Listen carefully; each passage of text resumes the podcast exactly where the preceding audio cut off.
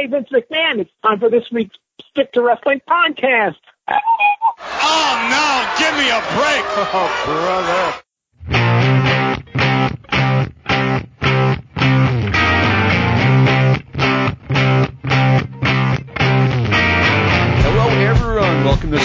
Wrestling. My name is John McAdam. This is the Stick to Wrestling podcast, a weekly uh, classic pro wrestling podcast where if you give us 60 minutes, perhaps indeed, we'll give you a wicked good and raw bone podcast.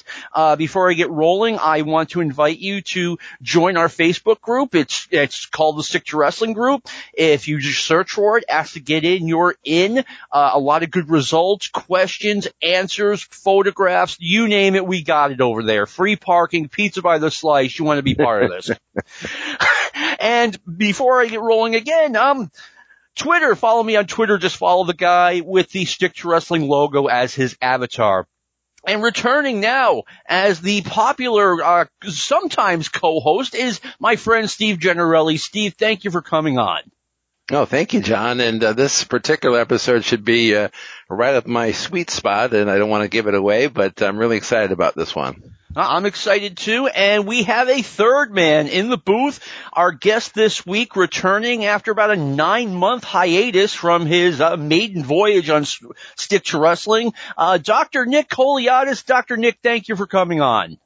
Thank you for having me. I'm looking very much forward to this. And uh, my parents are not wrestling fans, but they listened to the last podcast that I was on. I'm going to give them another one to listen to, so they're going to be thrilled. Tremendous. uh, also, I have been talking about having this cold. Listen to this. The cold is more or less gone, but I, I still have some, some like congestion, right?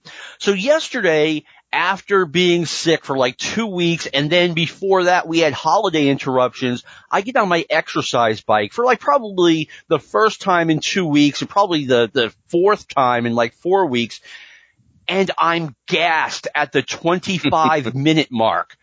Nick, I could have used you, man. I needed a doctor. I mean, it's, I think it's less me being out of, or getting out of shape in a month and this damn congestion that I can't get rid of. You and everybody else, man. I mean, it's, I've had that on and off all year long and it's, it's, it's hard to kick out of that, but we all sound good today, I think. Oh, I, I, hope so. 25 minutes. That, make fun of me on the Facebook group for that. That's pathetic. I did get through it, but 25 minutes into it, I was like, oh my god, I'm dying.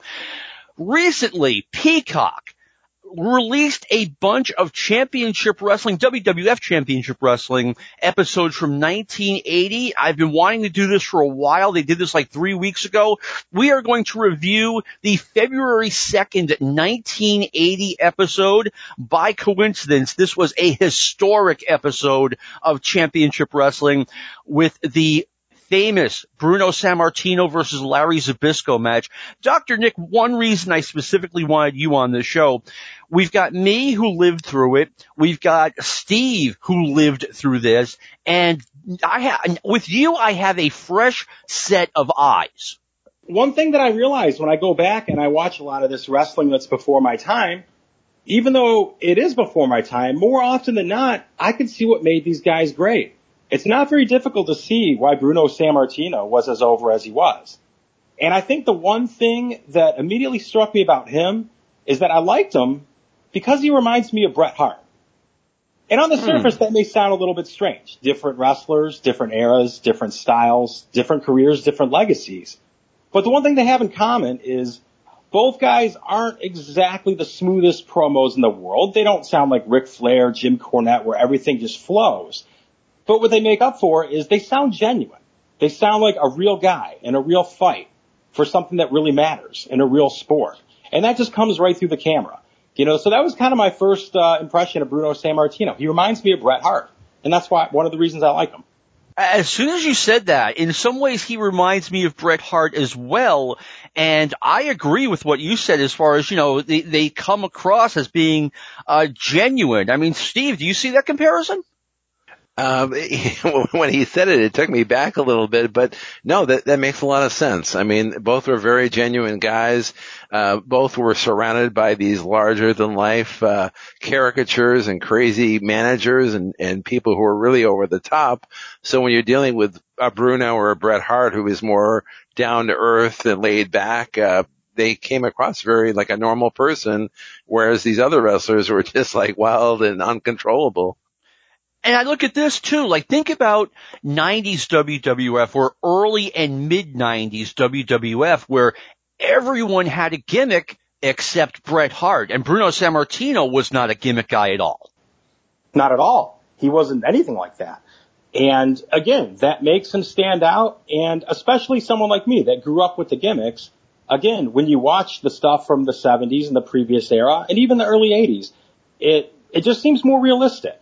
You know, it just seems like a more realistic presentation. Even the, the opening to that show, just the, the way it's presented, where they introduce the promoter, the commissioner, the timekeeper, the referees. It's, it's much more of a sports presentation versus maybe the kind of variety show or the, the entertainment show that we see today we're going to talk about them introducing everybody. I actually have a lot to say about that. The first thing I did want to say though, like Peacock, thank you for, you know, getting these 10 episodes, but could you please make your stuff a little bit easier to find? If you could just have a search feature just in the WWE section, I would appreciate it so much.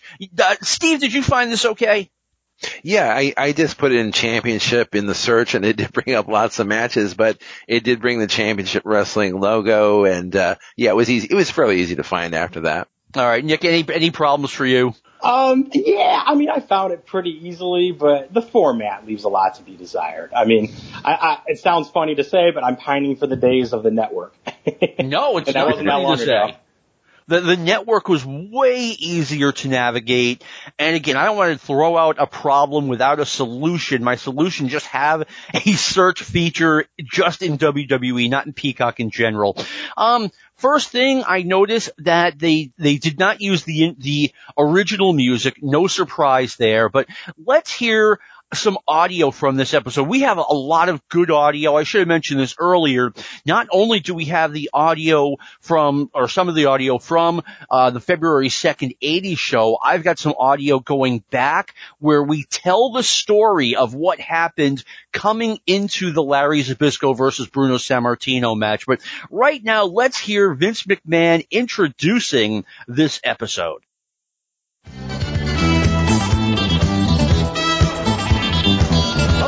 Welcome to Championship Wrestling. Vince McMahon here at ringside and scheduled on this week's championship card. We'll be seeing the likes of Tony Atlas. He is really something else. Mr. USA, Tony Atlas.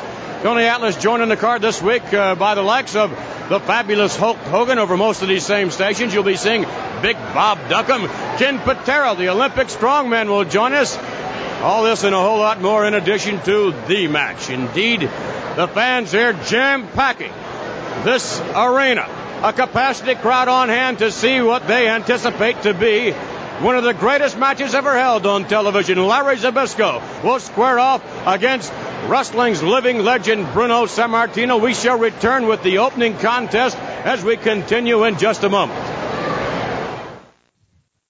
Nick, I know you know who Howard Cosell is, but you, you didn't grow up in an era where everyone knew who Howard Cosell was. He was one of the biggest names in sport. Steve, is it me or is Vince trying so hard to be Howard Cosell? Yeah, and, and, he's hitting it out of the park. I mean, uh, I mean, uh, looking back at what we know now with all the other promoters, uh, you've seen footage from other promotions. I think think Vince did a f- phenomenal job making this show seem like it was something special and that this match was going to be something unique. And I mean, you know, I'm sure that the uh, uh, where they taped this match in Hamburg probably didn't have any more fans than normal, but he made it seem like it was a special event and was just jam packed. Uh, but it was probably the same amount of fans like they always had there. Steve, I will bet you that coming into the building, I bet those people didn't even know they were going to see Bruno Sammartino versus Larry Zbyszko. I mean, they, they were building the angle up as they went. So uh, if, unless it was from the first hour, um, you know, they, they probably had no idea. Any thoughts on a very young, uh, 43 years ago Vince McMahon, Nick? Well, here's my thoughts on Vince. It's interesting because when you, when you hear him talking, he doesn't sound like a deer in headlights. He seems like he's got some confidence about him, but it's not the Vince McMahon that we saw even before he became that Mr. McMahon character. You know, oh, no. he's not quite not quite there yet in terms of confidence. You know, and and you could see where he's kind of imitating Howard Cosell. You know, he's kind of got that cadence, but he slips in and out of it. You know, it, it's almost like when you see those early Ric Flair promos and he's still trying to figure it all out. That's kind of what I'm looking at here with Vince. He's not quite familiar with who Vince McMahon is supposed to be as of yet. Does that make sense? It, it totally makes sense to me. I mean, Vince McMahon, just five years later, he would be talking with that Vince McMahon voice. Oh, oh, oh. but like, you know, now he's just a regular sportscaster. I mean, and Steve, one thing, you were around. I mean, you, started wrestle, watching wrestling right around the same time I did. So you've been a fan for about four years. Is it safe to st- say that the upcoming Bruno Sammartino versus Larry Zbyszko match is the biggest TV match we've ever seen. Oh yeah, it, it would be by far. And, uh, it, it just, uh, you know, when John and I started, Bruno was the champion and he, he very rarely made a TV appearance, maybe an interview here, a rare TV match, but, uh, you know, pretty soon he would lose the title. Billy Graham had a year as champion and he would be on quite, you know, a lot more than Bruno was. And then Bob Backlund would be on fairly regularly after that. So to see Bruno, who was the legend of the Northeast, make this rare TV match against was his protege, uh, it just it just boggled the mind. We we had no clue what was going to happen next. I, I certainly had no clue. All right, I want to play a couple of things that we heard uh, every single week on Championship Wrestling. Uh, Lou, if you could play that audio for us. The following wrestling exhibition requires discretionary viewer participation. Steve, it took me forever to figure out what exactly that meant.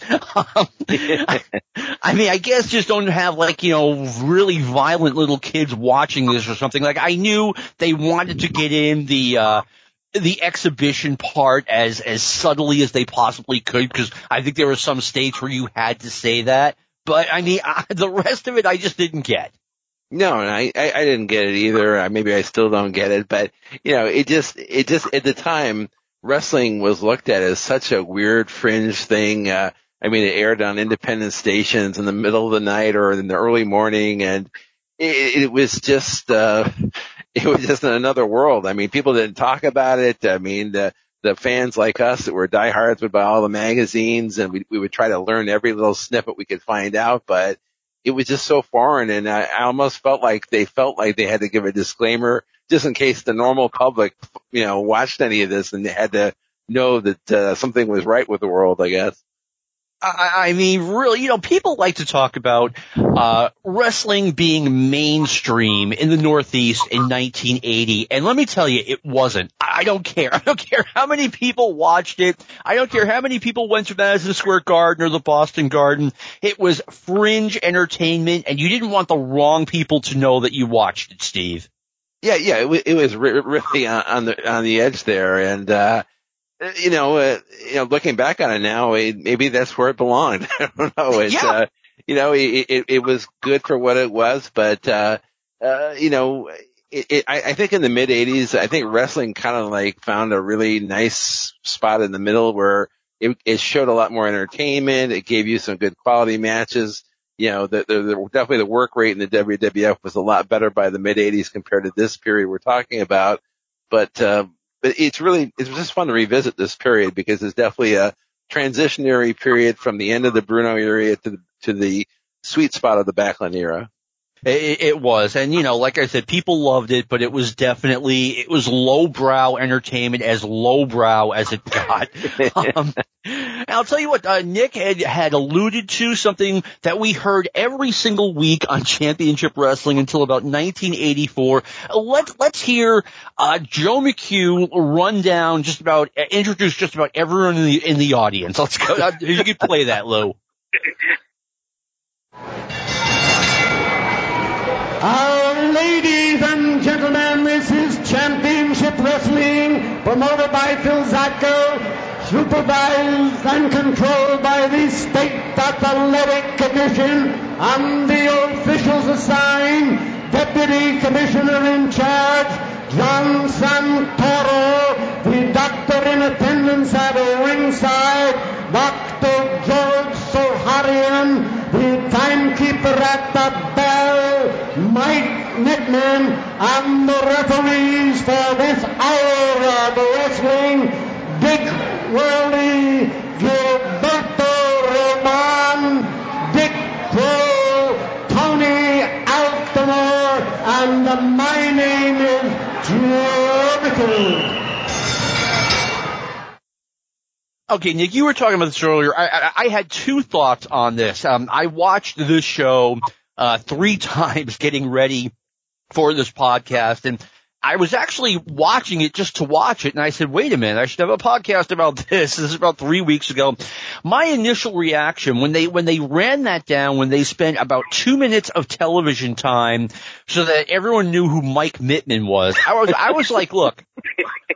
I mean, I know the Pennsylvania State Athletic Commission required them to do that, but if I'm Vince McMahon Sr., I'm, I tell those guys, look, I have a television show to run Eh, without this in the middle of it or at the beginning of it, whatever. And Delaware's right there, New Jersey's right over there, Maryland's right there, New York's here, and there are more states north of that. I will move this program someplace where we don't have to do this every week, right? That's what I said the first time. Then today when I watched it again, I'm like, wait a minute. This makes it all sound very authentic in some sort of weird way, like it did with you, Nick. That's the impression I got. And the other the other thing I noticed was the fight doctor. Doctor, you know, I'm listening to all this out of here. Doctor George Sahorian. My first thought is, uh oh, we we know what happens there. Um, but yeah, you know, the other thing I love is the old school microphone dropping from the ceiling. Yes. Just there's something about that. I, I'm also a big fight fan. So actually, I'm, I'm very familiar with Howard Cosell because I've seen a, all the old Muhammad Ali fights and all that. And just the microphone dropping from the ceiling, for some reason for me, that just immediately gives it that old fight feel. And I, I actually like that. I like the vibe. Yeah, I feel like wrestling nowadays is too produced. It's too overproduced, in my Yeah, I I agree with you. And this it, it, to me it gave it kind of a, a upon the second watching. I'm like, no, this gives it uh, a gritty old school feel. Leave it in there, Steve. I mean, your thoughts about what we went through every week. I personally, I remember liking it at the time. Well, I, I was watching it uh, when you told me what the theme of this episode would be, and I think Scott Cornish deserves some kind of lifetime achievement award uh, when he did the Joe McHugh impersonation on the 605. I mean, he was so dead on. I mean, uh, Joe McHugh. I mean, he's really over the top with his uh, pronunciation. He he kind of sounds like Dr. Smith from Lost in Space a little bit, but uh, it, it's uh, quite different than what we're used to with Howard Finkel and some of the other ones. Dr. Smith from Lost in Space. I haven't thought of that show in forever. Even when I was a little kid, I did not like that show. Now, before, and believe me, this is not going to be all audio, but, uh, and by the way, anytime we play audio, it is for review and educational purposes only, as some of you may know. Well, let's start off with the first match. It's Ken Patera against uh, Stoneham, Massachusetts' own Fred Marzino. But in my opinion, Joe McHugh pulls a little bit of a gaff here. Can we, Lou, if we could play that audio? Portland, Oregon, weighing 260 pounds. Ladies and gentlemen, it is one of the strongest men in the world, Ken Patera. Perhaps indeed I am too critical and too analytical, but the heel 101 in me says if I'm Ken Patera, I immediately grab that mic and say, not one of the strongest men. Steve, am I right? That's right. Yeah, and uh, I, I noticed in that match too, they were doing a little uh, play interplay between the Wizard and the Patera, and uh, it wasn't as good as the interplay a Wizard had with superstar Billy Graham, where he was having so much difficulty ripping off the shirt, but uh, they had little uh, interesting chemistry with each other. We have an incoming call here on Stick to Wrestling. The fans demanded it. I'm back in action. Can you guys hear me? Yes, I can, we can hear you just fine. All right. you know what? I Let's have no leave that in. That was too happened funny. All right. So, uh, s- Nick, you had some comments about Grand Wizard and, and Ken Patera, their, their, uh, interaction, shall we say, coming in. What, what were your thoughts on that? I absolutely love this because whether the fans know it or not, they're part of the whole little heat cycle they do here. You know, um, Grand Wizard starts taking off Patera's jacket nice and slowly, folding it all carefully. You hear the audience cat calling. Patera starts getting pissed. He starts jaw jacking with the fans. The cat calling gets louder. What does Ernie Roth do? He gets down on one knee, starts slowly taking the warm up pants off. The cat calling gets louder. Patera gets even more pissed. And so it's just this, this whole little heat cycle they do at the beginning of the match just to get the crowd into it. And again, whether the crowd knows it or not, they're part of the whole machine. I thought it was very interesting, and I think that's something that's lost in wrestling today. Just these little subtle things that you can do just to to get the audience to to get pissed off at you. And again, you can you can not know anything about Ken Patera. You could have never seen the Grand Wizard, and immediately you know, okay, these guys are the heels. I, and just so everyone knows, Ken Patera beckoned a Grand Wizard to get down on one knee and to remove his warm-up pants. And this episode was actually kind of more subtle than some of the other ones. I mean, Steve, there was there were times where I was afraid Ken Patera was going to put that poor man's eye out. well, one thing, one thing that was very interesting to watch was the fans at ringside. I mean, uh, lots of uh, like uh, husbands and wives who look like they've been married for 25, 30 years. Yes, uh, it looked like they, you know, a lot of middle-aged folks, older folks. Uh, it looked like, uh, you know, maybe they uh, had a bowling night the night before and they came to wrestling this night and they're probably go play pool the next night. You never know what they're going to do, but uh, it's definitely a different audience than say AEW today, where it's like 50,000 young guys about all age 40 and there's a bunch of guys, you know. It, in wrestling back in the old days, it was families and older people. It was kind of interesting. It, it, that is so true. And I looked at that at the audience and I'm just like, you know, okay, wow, the really young people in there are now grandparents and anyone who's middle aged, I mean, they're, they're probably not with us anymore. That's true. Very true. While we're talking about the, uh, the Grand Wizard and Ken Patera, let's, let's get Vince McMahon's reaction to what's going on with these two.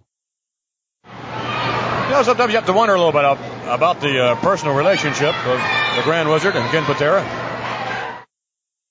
Anytime Vince said something like that, it cracked me up. I mean, you know what he's insinuating. Right. Yeah, I know. it's, it's, it's too much. All right. So yeah, we have Ken Patera against Fred Marzino. Ken Patera had recently returned to the WWF. He'd been around for about six weeks he left in 1978 and came back at the very end of 1979. He actually came back with his natural short brown hair, and the first thing he does when he gets on the road with the WWF is he bleaches it blonde like a heel should. Uh, any thoughts on this match, Ken Patera versus Fred Marzino, Nick? I mean, this, they don't have squash matches anymore. They haven't for a long time. No, and I think squash matches are important because that's how you build up a big monster like a Ken Patera, just a big, nasty powerhouse monster that doesn't care if he injures his opponent, or in this case, seems to enjoy it. And what I thought was interesting is I kind of watched this match and I thought, okay, nowadays, how would you get someone like that over? Probably a, a press slam over the head, over the top rope, through the announcer's table. you have to do so much less here. I mean, look at what he does at the end of the match. He puts them in a full Nelson, picks them up off the ground, and just spins in a circle with them. I've done that to my little brother in the living room. He was fine. But they sell it. They sell every bit of it. Freddie Marzino sells it. The Grand Wizard sells it. My favorite part of this match, my favorite part of this match is the very, very end Watch the Grand Wizard's reaction right as the stretcher comes out. It's priceless. Because he points at it, he gives a big belly laugh, and he just starts clapping his hands. Like, that made his day. Now, as we all know, Dr. Nick is a medical professional. Dr. Nick, what are your thoughts about just two referees, not even licensed medical person, licensed medical personnel, just like tossing this guy onto the stretcher the way I toss things into the trash? yeah. With uh, a neck injury. Credentials. I don't know about that. Uh, the other thing I mean, that threw me for a loop was later on when you see, and we'll get to this later on, is when they're cleaning up the Sammartino, where they're cleaning up the blood. I'm looking, it's like these guys aren't even wearing gloves. And you remember, this is 1980. Right. Exactly. I, I have something more to say on that as, as this uh, fine podcast rolls on. Steve, I mean, we grew up on squash matches. It's, it's all we knew about pro wrestling. You know, you, the good matches, you got to pay to see them. The TV is basically a, a showcase for stars like Ken Patera. But to me, if I'm Fred Marzino and I wrestle Ken Patera and I get no offense in and this guy stretches me out, you know, injures my neck so bad. I am, I, am just like, this is not the profession for me. I'm sending out my resume this week. Well, uh, uh, recently, uh, Mario Mancini, who became a really big, uh, jobber for WWF in the mid 80s, he's done a whole bunch of shoot interviews and he's, he's extremely enthusiastic about his time in the WWF. I guess he did, you know, jobbing on TV for like six years and, and, and he really embraced it. I mean, he, he, he was so naive. He thought wrestling was a shoot the first time he came to the TV tapings. He thought he could take Greg Valentine. He didn't know that you know, wrestling was a work. So uh, I guess a guy like Marzino, you know, depends on how smart he was. You know, you're there to do a job. You're there to put Patera over and help Patera get to the main event. And, uh, yeah, I, I miss the squash matches. I really do.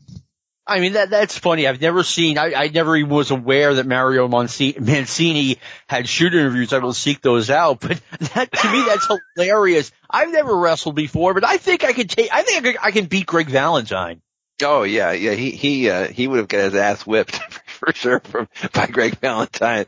But, uh, but, but you know, you know, I'm sure most of our listeners are probably fans of like 90s wrestling and, and I will say this, when wrestling got to be so so big at the peak with Stone Cold and, and The Rock, uh, those guys were very very smart. You know, we're talking about Patera with the swinging full Nelson. They went back to these classic finishing moves. I mean, the people's elbow was just an elbow. You had the Kurt Angle with the angle lock. They didn't they didn't have to find these like you know let's go through 20 tables like Nick was referring to. Make it simple, make it relatable, and the fans you know they ate it up. And, and this is what Patera's doing in this match. It's very relatable, very believable. I mean, you know, if you have two guys with reasonably the the same amount of strength, the full Nelson is going to be the end of any street fight. And I used to go back and forth with Fred Marzino by by email. No, not certainly not a shoot interview, but he says he embraced his role as a a jobber. I don't mean that disrespectfully. And you know, he said that sometimes Vince McMahon Jr. would yell at him because Fred liked to take big bumps, and it's like, hey, Fred, you're not here to take big bumps. You're just here to put the the the the stars over. Don't make it about yourself. But Fred couldn't help himself sometimes. No, th- this was a good match. This was a good jobber match, and uh, he had a decent build. I mean, he looked like an athlete, and uh, Patera just manhandled him. He just he just ate him up alive. Yeah, and Ken Patera had already wrestled Bob Backlund at Madison Square Garden once. They have a rematch coming up at Madison Square Garden, once again for review purposes only. Let's hear a little bit about that upcoming uh, Madison Square Garden show with Bob, Backlund defending against Ken Patera in a rematch, but we have a special guest referee, the newly turned Pat Patterson. Lou, if we could get that audio. When Championship Wrestling returns to Madison Square Garden on the 18th of February, scheduled to compete on the Pro Wrestling Spectacular. Everyone looking forward to the return of the mighty midget wrestlers competing in the special tag team match. We'll also see Tony Atlas, a man who really made an impression for himself in his first appearance in Madison Square Garden, lock up with Iran's Great Hussein. Tito Santana will square off against the fabulous Hulk Hogan. Lou Albano sends his Samoans into individual competition. Afa meeting Rene Goulet. Sika squaring off against the Polish power, Ivan Putski. In addition to that, ladies and gentlemen, and a whole lot more, unquestionably, we're looking forward to the main event. The World Wrestling Federation title once again up for grabs on the 18th of February in the return match. Ken Patera will perhaps justifiably get another opportunity to wrestle Bob Backlund for the title in the return match. However, there will be a special guest referee.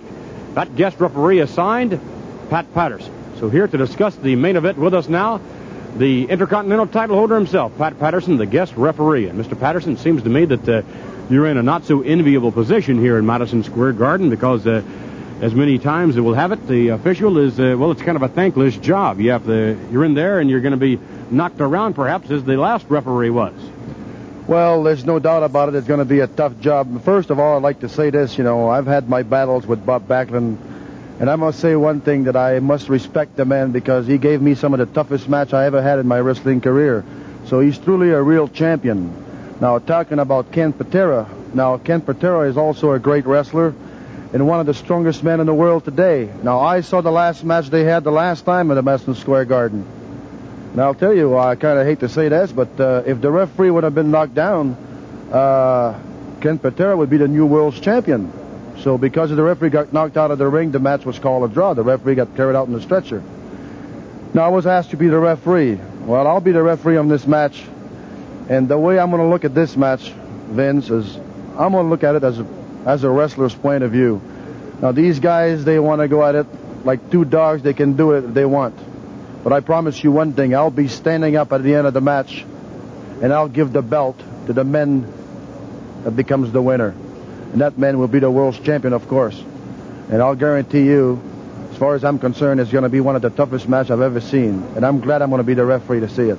So indeed, you are going to what? Be objective in this situation, or are you going to be a bit partial toward Ken Patera, toward Bob Backlund? How does Pat Patterson see it? Vince, I'm not going to be partial to anyone. I'm going there to do a job, to be a referee. And like I said before, the best man is going to win this match. I'm not going to favor nobody. I know, like I said before, I've had my battles with Backlund, but it's all down the drain now. That was yesterday. Now it's a new day, and I'm going there to do my job as a referee, and the best man is going to win. Thank you very much. There you have it, ladies and gentlemen, from the Intercontinental title holder, indeed the guest referee, Pat Patterson in the main event. All right, that wasn't from the network. That was, or from Peacock. That was from my personal stash, as they say. Steve, I mean, it's the WWF 1980 at the very, I believe it was the very end of 1979 or maybe even the beginning of 1980. Pat Patterson had turned babyface. We're talking maximum four or five weeks ago. And now he's on TV and he's a completely different person.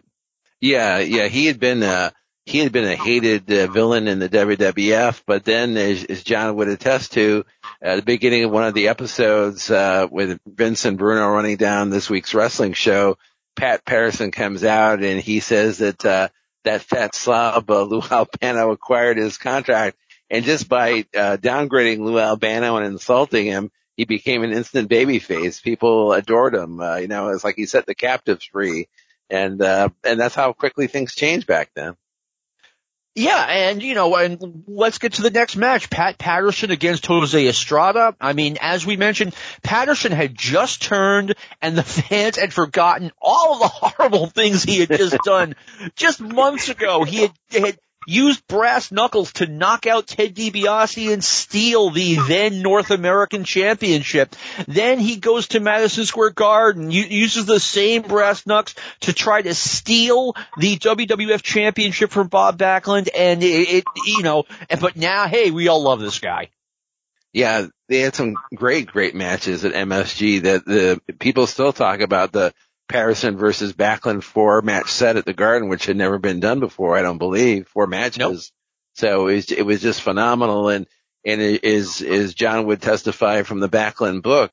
Uh, I mean, Backlund himself said that Patterson taught him so much in the cage match. You know, Backlund didn't, didn't understand that you could rev the fans up and, you know, take them to a boiling point and then really tell a story in the ring. So, uh, between guys like Patera that he worked with and Patterson that he worked with, uh, uh, uh, Backlund was becoming a really good uh, worker in the ring and really starting to understand what he needed to do to tell stories in the ring. No, I agree. And by the way, this uh, we're about to hear Bob Backlund speaking about the upcoming match against Ken Patera at Madison Square Garden. They had three excellent, excellent matches during the year of 1980. This would be the second of the three. The matches are out there. I recommend that any old school wrestling fan seek those out if you have not seen them already. Well, let's hear what Bob Backlund has to say about his upcoming defense against Ken Patera with the newly turned Pat Patterson as guest referee. Now let's bring on the champion Let's bring on the World Wrestling Federation title holder, Bob Backlund. And Mr. Backlund, you unquestionably will look forward, I suspect, to once again meeting Ken Patera in Madison Square Garden. The last match called a draw. Yes, I am. I'm really looking forward to, you know, at the last match. It was a tough one, and I have a lot of respect for him. He's uh, a great wrestler, and it got a little out of hand. The referee got knocked down, and uh, the, the wrestlers had to come Right, down. If I may interrupt you just right there. The referee was knocked down. Ken Patera, either rightly or wrongly, claims that uh, you, Bob Backlund, intentionally knocked the referee down. Backlund, uh, you intentionally, to save your title, knocked the referee down. That's not true, Vince McMahon. Uh, I think we can get the films out and show that it was Ken Patera that threw me into the. I did hit the referee, I admit that, and I did knock him down. But it was Ken Patera throwing me into the referee that did knock him down. I did. I did knock the referee down. Now with Pat Patterson and his guest referee, that That's certainly not going to happen. That's not going to happen. Pat Patterson is a tough man, one of the toughest people that I've ever been in the ring with, and I've wrestled him a lot of times right here in Madison Square Garden. And he's a hard man to knock down. He's not going to get knocked down. There's going to be a definite winner in this match. I don't have no love for Pat Patterson. He says he's going to call it the way he sees it, right down the line, and he's going to call it like a ref, like a wrestler would want a ref to call it. Well, that's fine with me if he's going to do that, because uh, we're going to find out who the better man is, and I know Pat Patterson's going to be on his feet to raise the winner's hand, and I pray to God it's me. Thank you very much. Okay, once again, all audio used on Stick to Wrestling is for review purposes only, and that one's not on the network. That's from my personal stash, as they say. I really liked the fat, fact that Bob Backlund just as I had no love for Pat Patterson. He would at some point, but, you know, Bob Patterson gave Backlund a pretty rough summer of 1979. Nick, the interviews have been so different in wrestling uh, certainly over the past at least 35 years than they were in 1980. Give us your thoughts on like the old school, you know, Patterson is the referee and Bob Backlund, the, the old school presentation, if you will, of the interviews. Well, one thing that I noticed right off the bat, and I noticed this with Jerry Lawler in Memphis. I noticed this with Bob Backlund here. Um, I noticed it with uh, there was an Ole Ole Anderson promo I was watching from a little while back. They're very good at getting a lot of exposition in there. You know what I mean? Without making it too obvious. You can know absolutely nothing about what's going on, and then you can hear one of these promos, and they kind of give you the who, the what, the where, the when, and the why. It's not just a bunch of catchphrases. It's not just um, you know, a bunch of insults, a bunch of cool, you know, lines to kind of pop a crowd. They're actually giving you a lot of exposition and they're explaining to you what's going on. So you can you can follow along with the storyline. I think they're they serve that function much better. Backlund's not the most colorful guy in the world, but again, you know, you present him as he's a legitimately good wrestler that's very difficult to beat and take the title off of. You know, you go with his strengths here. So he may not be the most exciting guy to listen to, but you believe him. Steve, I mean, you you get it. You grew, you know, you're pr- pretty much the same age as me. We have a lot of common interests. I've, I've said this on the show before. Bob Backlund gives a, an interview that that's very similar to one that you would get from a Bobby Orr or a Tom Seaver or someone like that. Yeah, he was very sincere and, uh, you know, he, he, you, you believed him that he was the champion. You believed he was the best thing going at that very time because he was obviously young in his prime. Uh, you know, when we watch Bruno later on in this show, Bruno's kind of like Johnny Unitas. He's, he's like the old pro coming off the, the bench for one last hurrah, so to speak. Uh, but, but Backlund is definitely the number one guy in the promotion at this point. And, uh, you know, I, I, his interviews, you know, definitely not interview of the year material, but very sincere, very, uh, realistic and believable. Yeah, Bob would Bob's uh, interviews deteriorated, in my opinion, as the '80s marched on, or at least into the mid '80s. But r- here, I think he's doing a, a really good job. He comes across as, as a, a real athlete. Now, on to the next match: Pat Patterson versus Jose Estrada. Uh, once again, where you know Patterson had just turned, but the fans embrace him. I thought this was a really good match, and Jose Estrada takes this crazy bump over the top rope. Nick, what were your thoughts on Patterson and Jose Estrada? Well, again, and I said this last time I was on. I think a great litmus test for a match is that you should be able just to hit the mute on the commentary, not know anything going in, and you can immediately tell who the face is, and you can immediately tell who the heel is. And Estrada was just a complete dirtbag. he just jumps Patterson right off the bat before he even has a chance to get the jacket off. He's aggressive. He's vicious on offense. But man, the minute Patterson's had it off, slams down the jacket, all of a sudden Estrada loses all of his courage and starts backing off in the corner. So you can immediately tell who the face is. You can immediately tell who the heel is. The other thing I like is Patterson's not a, a candy ass white meat baby face here by any means. He gets a little bit nasty as well. He rakes the eyes. You know, he gets a little bit nasty, but hey, Estrada started it. That's a good way of looking at it. You know, I mean, we, anyone who watches WWF, I mean, I don't mean to overemphasize this, but Pat Patterson was just a bad guy and he didn't forget about his bad guy tactics. I mean, Steve, what, you know, we're, we're getting off the, the episode, but I mean, you talked a little bit about your thoughts on, on Pat Patterson turning, uh, just a few weeks earlier. Lou Albano's not on this show, but it, it speaks volumes about, frankly, how much everyone hated Lou Albano. Oh, this guy's Albano's enemy now? Well, we're on his side. Yeah, yeah, and um, I, I've heard you, John, on, on another podcast mention uh, Lou Albano was essentially the de facto number one heel of the WWF, kind of like how Bobby Heenan was like the number one heel of the WWF during the Hogan era. As he'd have a number one challenger always against Hogan.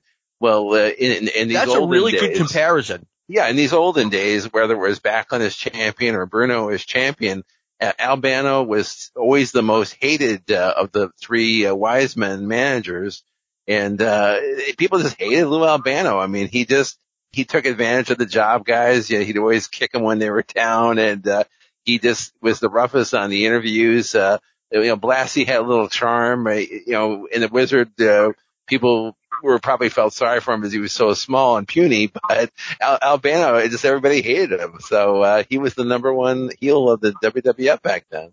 He, he sure was. I mean, I, I think people had some sort of appreciation for Wizard as being kind of a class act and, and Blassie being a former wrestler, which Albano was too, but they just didn't emphasize it. And Lord knows he wasn't the star Blassie was. But yeah, I mean, to me, Albano stood out from the pack. Any thoughts on, on this particular match, Steve? I thought for a WWF 1980 match, this was a really good match. Yeah, I mean they're both good workers, and I, I agree with you, John. That that spot that Estrada did was was incredible. Just uh, you know, just a, a vertical leap outside the ring. You didn't see that kind of a bump uh, quite often on a WWF show. No, but, uh, it was a good it was a good uh, win for Patterson, and uh, you know, we just, just just like we were talking about with Patera. You have to put over the good guys too. Uh, you have to elevate to both the uh, the heels and the baby faces. So it was a good win for fan favorite Pat Patterson.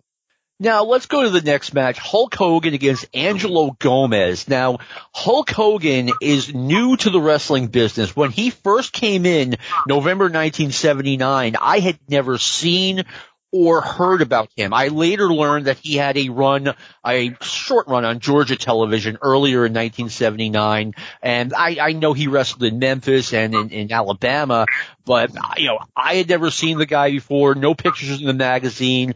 And you know, he's new to the business, he's new to the WWF, and he is huge. Uh, your thoughts on 1980 Hulk Hogan?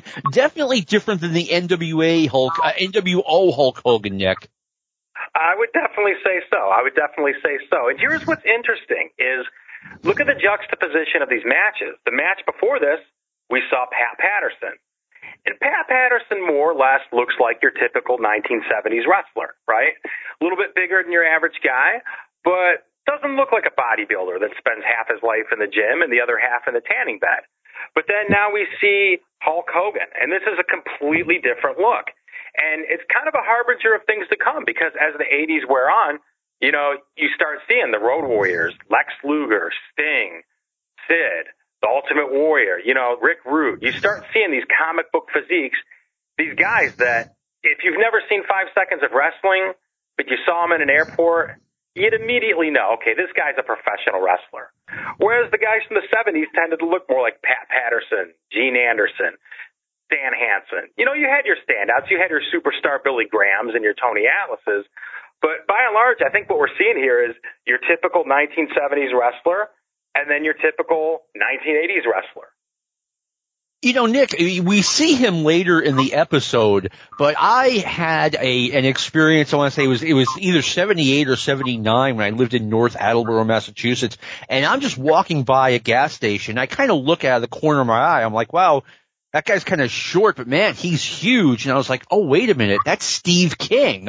It's like you know, it took me it took me a, a, a minute for it to you know because he looked like just another big guy, Steve.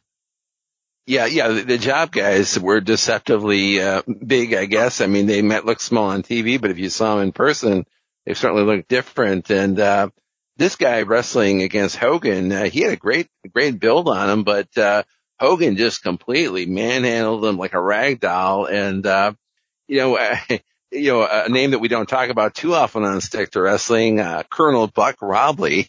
He said that New York wrestling, you didn't have any wrestling. You just had large people going up against each other and, and tossing each other around. And this match is kind of a good example of that.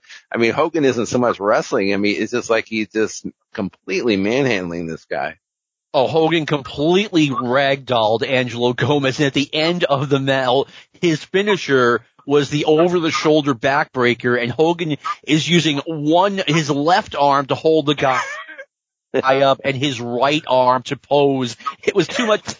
Steve, I did, I would never have guessed Hulk Hogan was going to turn into what he turned into. I don't think anyone was going to guess that, but I mean, uh, you know, at this point, I'm, I'm looking at Hulk Hogan. I'm like, man, he is going to be a, a big star in the wrestling business. Of course, as a bad guy, but I'm, I'm picturing, okay, what's his next move after he goes from the WWF?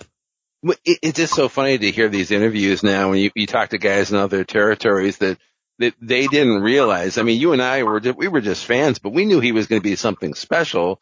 But a lot of the guys within the business, like the Ole Andersons and some other people, Greg Gagne had said it. They they thought that he was just this this large guy that you know didn't have any talent. But you know, once once he learned everything, I mean, he learned a lot in Florida from Hiro Matsuda. But one, you know, Vern helped him learn a lot. He learned in WWF. And, and by the time he came back uh, in lots of Japan tours, by the time he came back, he was very well seasoned. When he became champion, and you know, he had a great career. I mean, um, you know, yeah, neither one of us knew he was going to be champion, but you know, he did have that special something. We just couldn't put our finger on it. You know, I don't mean to go off on the whole Ole Anderson Hulk Hogan thing, but I, I will very briefly. Ole Anderson says, well, I had Hulk Hogan in Georgia in 1979. He was the shits and I sent him home. Uh, da, da. It's like, okay, Ole, but you burned all of that television time on Hulk Hogan. You know, why didn't you just take a look at him and send him home after one week? No, he was on TV for like two months. You know, it's, it, it, sorry, Ole, your claim does not stand up to any scrutiny. I think in, in those days, you know, being a six foot seven like Hogan was, they just thought that those guys were super heavyweights. You know, you have, you have Hogan, you have Blackjack Mulligan, you have Ernie Ladd, you have Andre and maybe one or two other guys like that.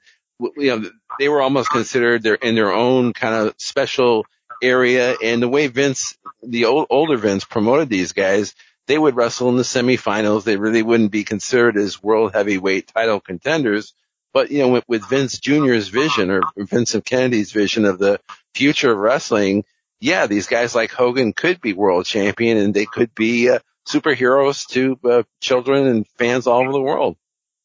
Uh, I, I just can't help myself. I mean, there are people who are like, no, no, you, you needed to know how to work if you wanted to wrestle Georgia, you had to go around the horn. Yeah, Blackjack Lanza was the Georgia heavyweight champion in 1979. Tell me more about how everyone needs to be a great worker. Uh, Nick, any other thoughts on the 1980? Uh, I mean, this really is the the uh, Hulk Hogan in his like earliest earliest stages. He just got the name. Well, you know what? It's another, what's another interesting trend that you see? Look at the previous match. Pat Patterson wins with a sunset flip. Mm-hmm. Now, I grew up with a sunset flip being completely defanged. I, I can't remember seeing anybody win with that with the wrestling I used to watch. You know, it's almost like when you see a guy in a movie, like the action hero get shot in the chest, you're like, come on. Fast forward to where he unbuttons the shirt. And we know he's got the Kevlar vest, and you know he's not dead. You know, you know that sunset flip. You see that it's like, okay, one, two, he's kicking out. But no, you know, I'm watching that previous match, and it kind of threw me for a loop. Like, oh, that's right. That that's a three count back then. That can end a match. You know? Whereas you look at the Hulk Hogan match, what does he win with? He wins with that over the shoulder, you know, backbreaker. Looks almost like a modified torture rack type maneuver. That's very much a, a 1980s finishing mover, maneuver. So you kind of see the evolution of the business kind of just with these two matches one thing I've always been so big on, and this, this goes for every style of wrestling, whether we're talking 2023 WWF or, you know, 90s All Japan, whatever you got, every match should have the feeling like it could be over at any second. You don't have to have this great big build up for every match, every main event match that this sequence that leads to the end of the match. Like, you know, that finish, as Nick said, just kind of came out of nowhere, Steve yeah, it, it, was just very impromptu. And and to pick up on what Nick was saying about the Hogan backbreaker, uh, I don't even know if Nick would know this, but um, in the um, the earlier days of Bruno Sammartino and his first reign as champion, a version of that backbreaker was actually Bruno's main finisher. That the kind of over the top backbreaker like that, and I think he, that's what he actually beat Buddy Rogers with was that yes. same type of a hold. So it's exactly what Nick was saying. These things kind of go and they come back and then they start up again. And, and, and I, I feel exactly like him too. I, I, I long for the day to see somebody win a match with a sunset flip. I mean, it's, it's been way too long since we've seen that. I, I think that would, I absolutely, I say this with a straight face, think that would work on an episode of Raw or AEW. And now, Nick, I, I hope you and, and people who are, are a little bit younger than I am will appreciate this. Uh, this is once again for my own stash and for review purposes only. This part isn't on Peacock. But we have the beginnings of the Larry Zbyszko versus Bruno Sammartino situation. Now, Larry Zbyszko had been two weeks earlier had Bruno wanted to talk to him and Larry just kind of brushed by him. Bruno thought, oh, Larry didn't see me, didn't hear me, whatever. The next week, Larry Zbyszko just refuses to do an interview. And once again, we're kind of covering for him. Uh, Larry might have had just wrestled. He might have gotten hurt. He might have been winded. But now Larry Zbyszko is, is ready to talk. He's got something on his mind. Uh, let's hear from Larry Zbyszko once again for review purposes. If we may, Larry, if we could have a word with you, please. We certainly would appreciate it. If you step forward just a bit, we'd appreciate it. a couple of weeks ago, uh, you were scheduled to wrestle. Indeed, were victorious, and uh, Bruno Sammartino came out for an interview. It was a last-minute decision on the part of the producers, and I'm sure that uh, uh you didn't get word that uh, that Bruno wanted to do the interview. However, last week, indeed, the producers asked you if you would grant an interview to Bruno. You uh, you really you turned and walked away, and there was some contention that you were injured during the match or your throat or what have you, and that was the reason why you didn't want to grant the interview. But if you would clear up uh, the controversy, uh, we'd appreciate it. You know, Vince, there's a lot of things I have to clear up. Uh, it took me a long time to clear it up to myself, in my own head, in my own space in this world. And uh, professional wrestling, I want everybody to know this professional wrestling is my life. Uh, all I do in the morning is work out and run and train. In the afternoon, I travel from town to town, and at night, I fight. And that is my life. And for the last couple of years, after just training to wrestle since I was 13 years old, I found myself being stifled and being held in a career that I chose for my livelihood, for the rest of my life.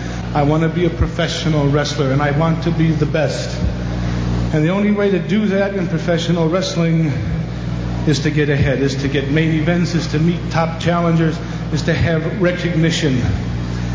I was trained by Bruno Sammartino, and he taught me almost everything I know. And it was very hard for me not to talk to Bruno. But I couldn't get myself to talk to the man, and I'm going to tell everybody why. And I want to make this clear to everybody. I do not hate Bruno. I do not disrespect Bruno.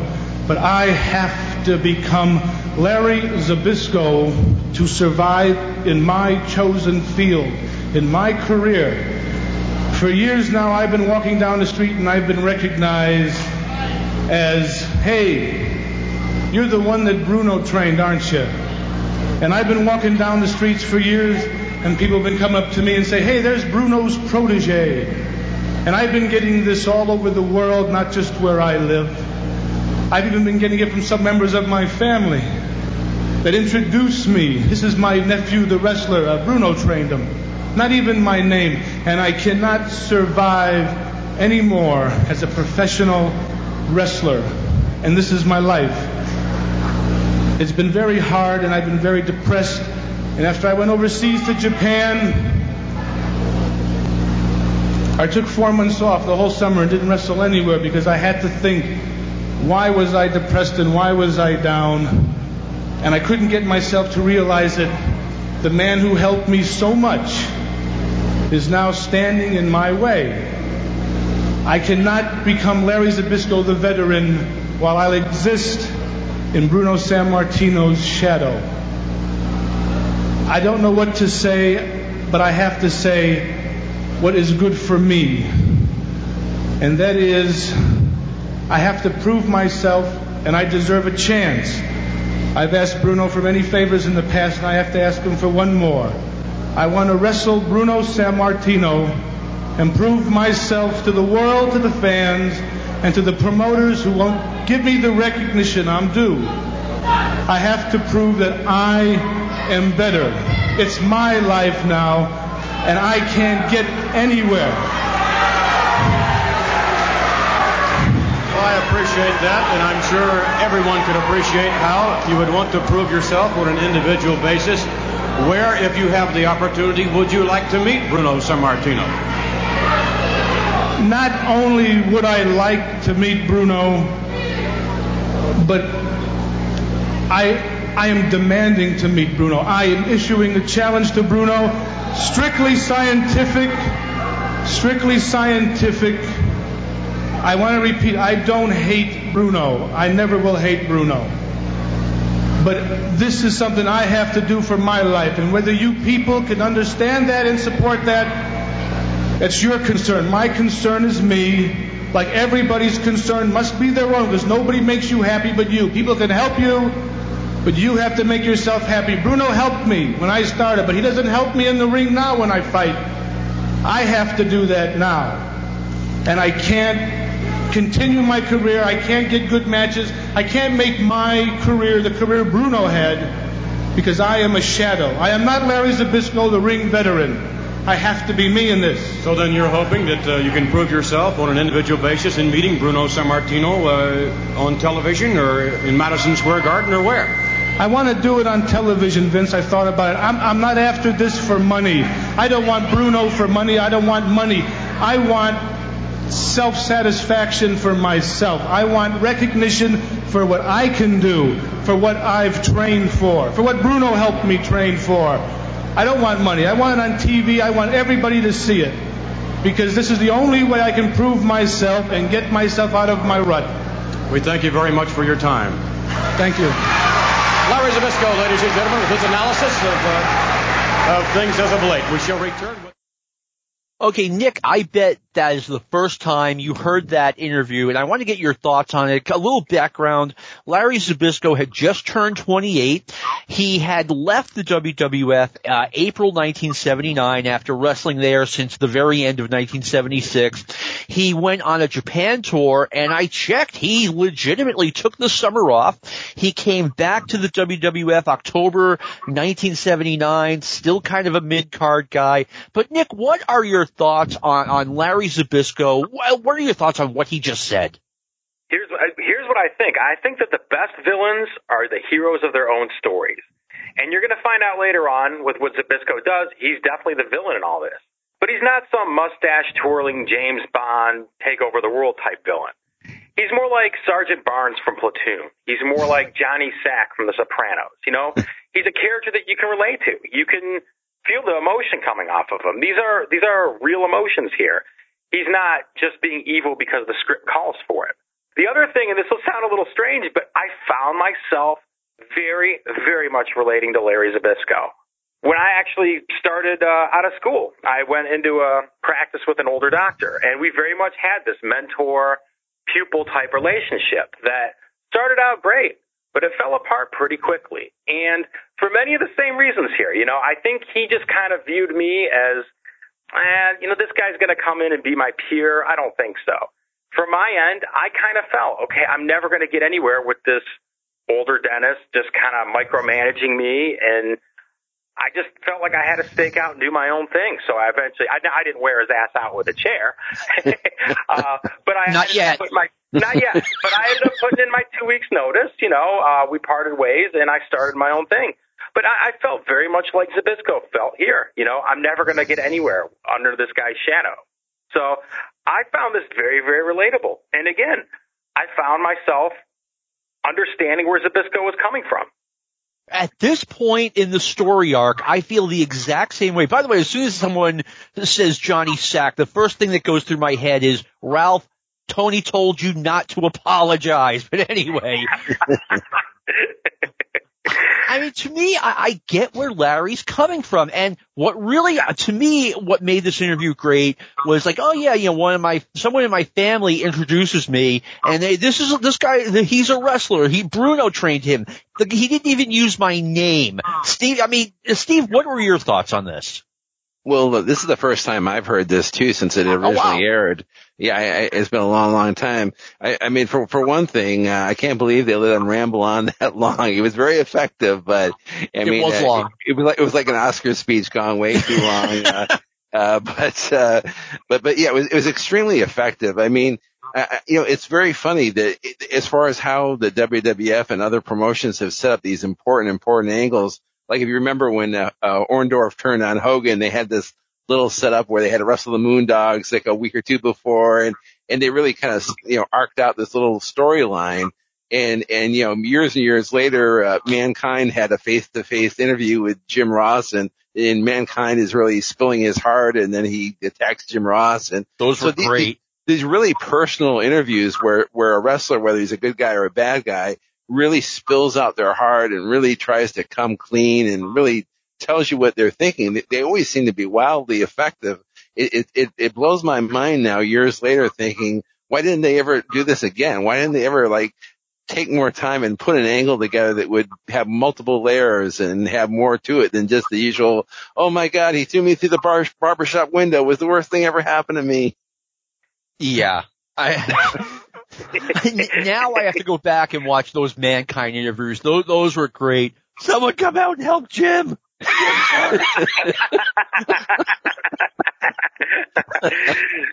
he, I mean, you felt it. It felt like he really didn't know that he did it. It was great. Yeah. All right. So the next week, I believe, Bruno has something to say. Once again, this is for review purposes only. This is not on Peacock, but we have it. So let's hear what Bruno has to say. With me now, ladies and gentlemen, Bruno Sammartino. And Bruno, I know you're in a, a very tough position. Wrestler extraordinaire, commentator, friend of so many fans, so many wrestlers. But, and I know it's tough for you to react uh, to what has happened as of late with Larry Zbyszko. But we have to put you on this spot. I think the fans certainly are deserving of an explanation of how you feel again about the challenge that was issued by Larry Zbyszko, and will you accept his challenge? Will you face Larry Zbyszko? Well, first of all, Vince, let me tell you this, okay? You know, I've had my neck broken, I've had my arm broken, I've had serious, serious injuries, but none of those injuries have hurt me as hurt as I feel right now.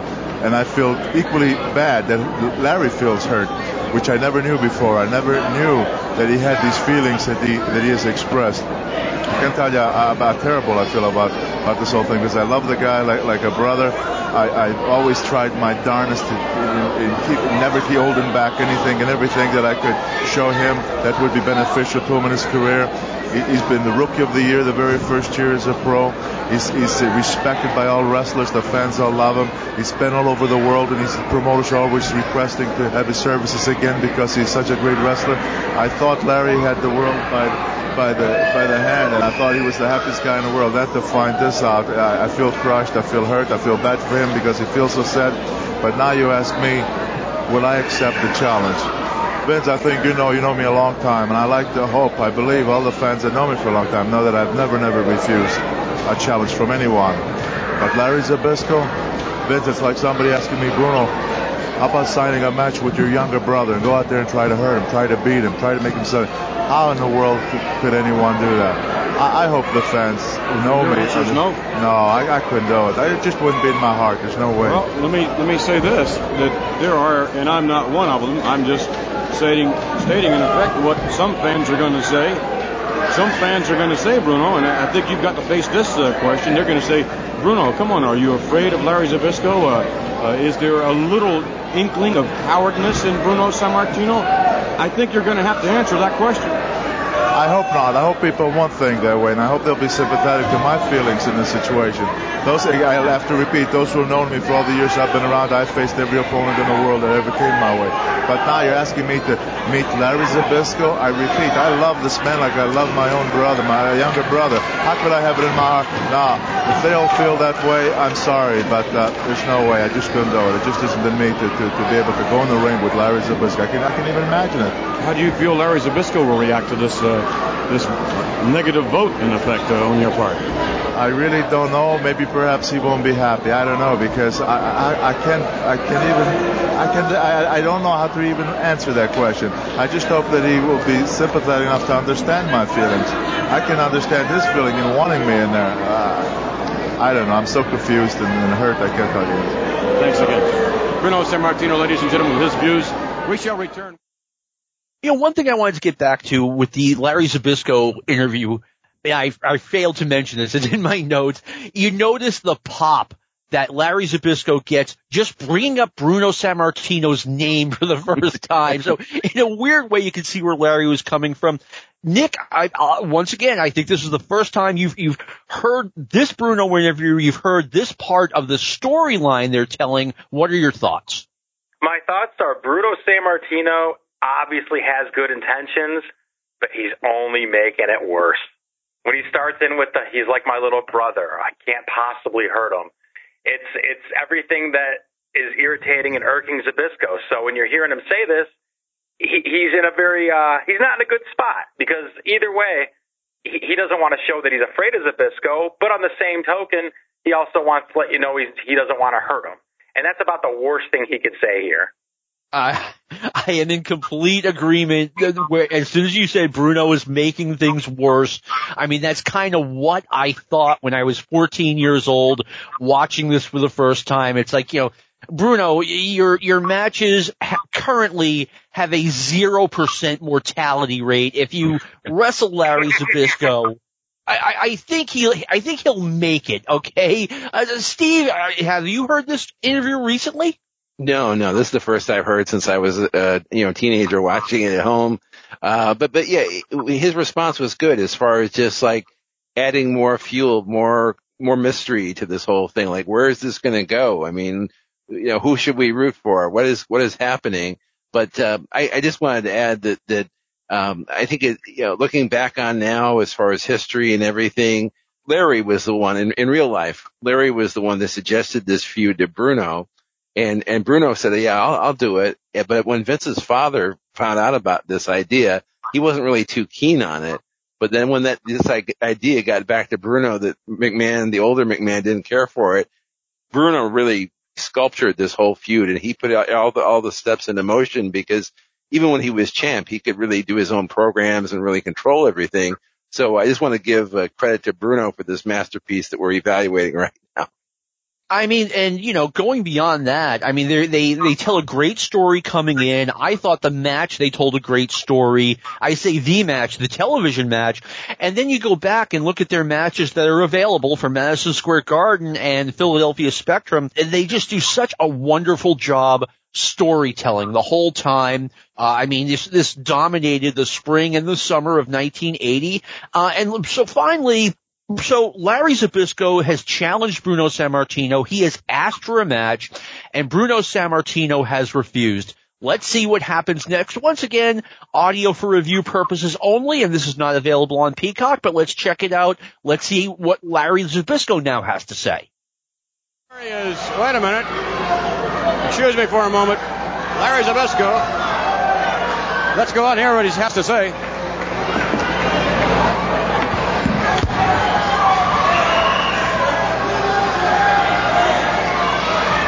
Larry, first of all, congratulations uh, on another victory. Uh, you polished off John Buford with quite authority, no doubt about that. But uh, you you asked for this. You ha- obviously have something to say, do you not? I just have something to say, and uh, I came out here a couple weeks ago and I poured my guts out to the fans. I made a, a statement of my own search and my own quest for self-recognition in my business. I made a challenge and a demand of Bruno, and uh, I heard Bruno's reply. Bruno refused to give me the opportunity I asked for. And I hope you people enjoyed my match today because as far as I'm concerned, if I can't have a chance to prove myself as me, this is the last match Larry Zbyszko is going to wrestle. I can't exist.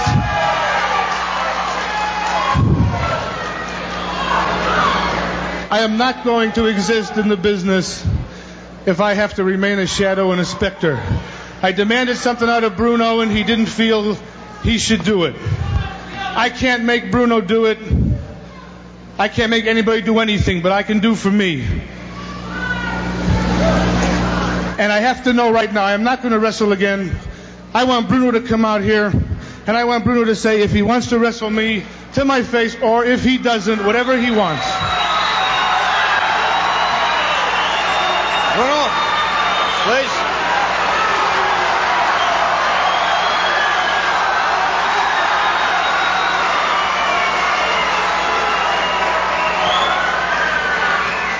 Uh, you've heard what Larry Zbyszko has said, and everyone waiting for your response to that. It's true that uh, last week or two weeks, whatever it's been, I said that I would never wrestle Larry Zbyszko, and I did mean it.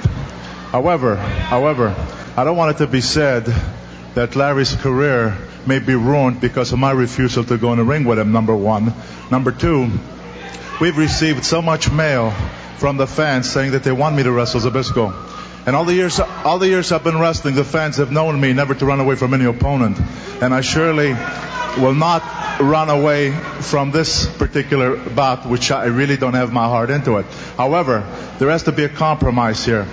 Uh, I, I will go into the ring with Larry under these conditions. I will go in there to give him the opportunity to prove to the fans that he's a better man than I, if that's what he wants. Okay. For myself, I, uh, I, am not interested to go into that ring and defeat a Larry Zbyszko. So what I will do is this. I will accommodate the fans. If they do want me to go in there, I will. I will accommodate. You can hear the response here. I will please, I will please Larry Zbyszko into proving what he's been, what's been haunting him all this time, which I, I had no knowledge of. However, I will say this. If Larry wants to try and beat me, fine. I will do everything in my power to stop him from beating me. As far as him trying to out wrestle me, he'll have to be better because I will do everything in my power to, to, to, to keep my reputation at stake. But what I will not do, what I will not do is I'm not going to go in that ring and try to defeat Larry Zbyszko because I could not find in my heart to apply a hold on him and say quit or I'll break your arm because I still regard Larry Zbyszko. I have the same love for him as I have for one of my brothers. And I do not find it in my heart to go there and hurt Larry or try to defeat him. However, I will say this, that since Larry wanted this badly, he's going to have to show the fans and everybody and himself that he is the better man because I will give nothing in there. All right. The match is made, but Larry would like to get your response then. All I can say is I cannot ask for anything else. That's all. I can't wait. I'm very happy. That's what I wanted. We'll see next week. All right, so the match made. Larry Zbyszko will face Bruno Sammartino next week. I just want to make one more statement. I, I came out and I asked a favor and I got it. I just want to make sure that everybody understands I don't hate the man. I want the match on TV so everybody can see it. And that's all I have to say. All right. Thank you both. We shall return in just a moment. Okay, couple of things. Number one, I, I know at least one of you out there listening is saying, John, I listen to this podcast to hear you and Steve talk with your guests, not to listen to endless audio. It is historic stuff, and I just want, you know, whatever, what we're recommending you watch on Peacock. This way the match doesn't exist in a vacuum. I promise there's one more audio bit and it's coming towards the end and that's it. I blame the WWF for letting these segments go long. Now, Dr. Nick, your thoughts on what you just heard? This entire feud boils down to one word, and that's respect. And Larry didn't feel like he was getting it from Bruno. Larry wanted it from the fans. He didn't feel like he was getting it from the fans. Larry eventually shows none of it toward Bruno with what we'll see later. And at the end of the day, both Larry and Bruno vow to beat it, beat it into one another. So it all boils down to respect. And to me, this is just pro wrestling at its most basic, you know? We talk about title reigns as fans and we talk about it almost like they're real, you know, but the title's just a prop, you know? At the end of the day, the title's just a prop. And here, they didn't even need that. It's nothing more than two men that are fighting for respect. And that's pro wrestling broken down to its most basic elements. And listen, I'm a pro wrestling fan of, I like all of it. I like the Green Mist. I like the Jake Roberts biting Randy Savage with the snake angle, you know, the Undertaker, the NWO, all that stuff. All that stuff is great.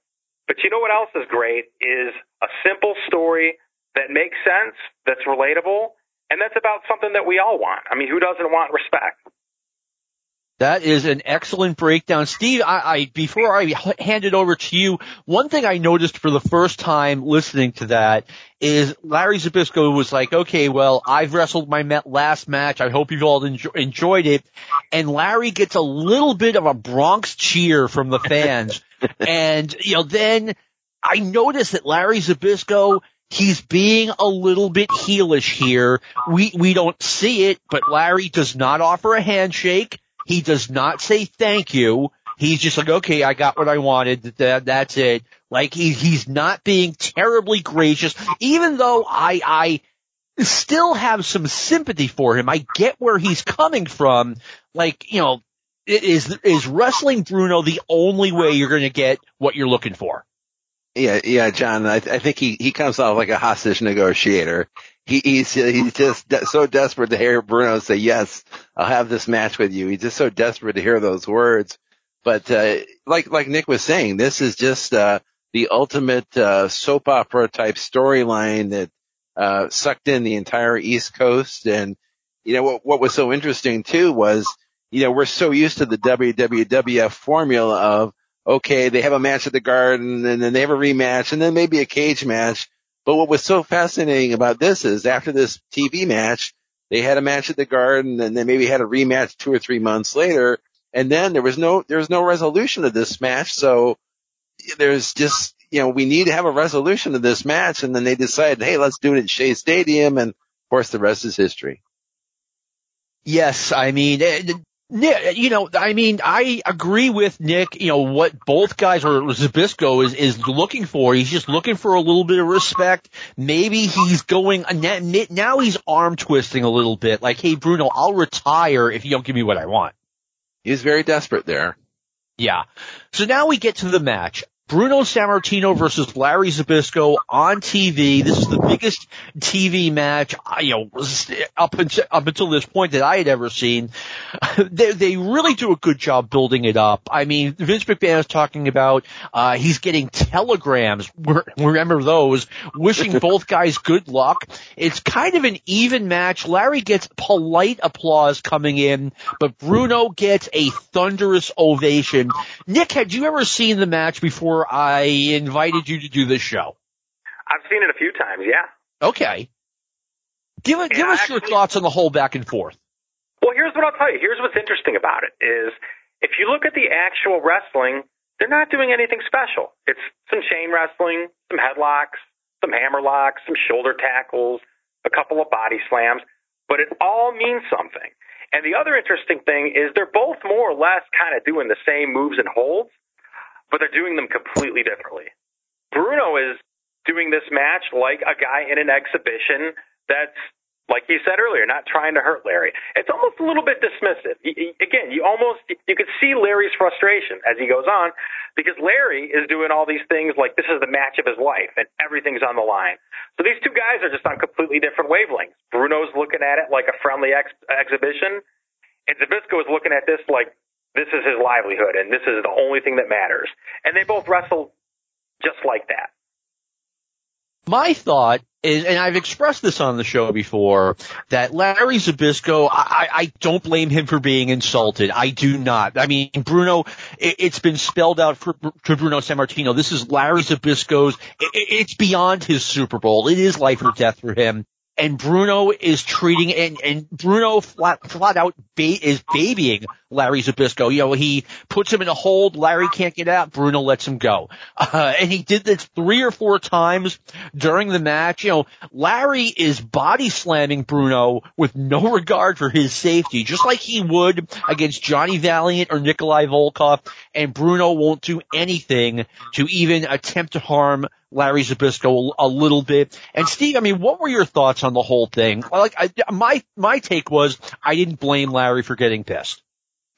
Well, um, I'm, I'm trying to put myself in my 16 uh, year old body watching it back in the day, 15 maybe, and uh, you know, you're watching the match and and you know you, you're just caught up in it. You you don't know who's going to win. You don't know what's going to happen. But when we get to that final final moment I was, I guess as a viewer at home, I was like the people in the crowd because you're not going to hear like lots of boos. It was more like stunned silence. Like, what did we just see? What happened? You know, so that's how I felt as a viewer. I was just stunned watching it.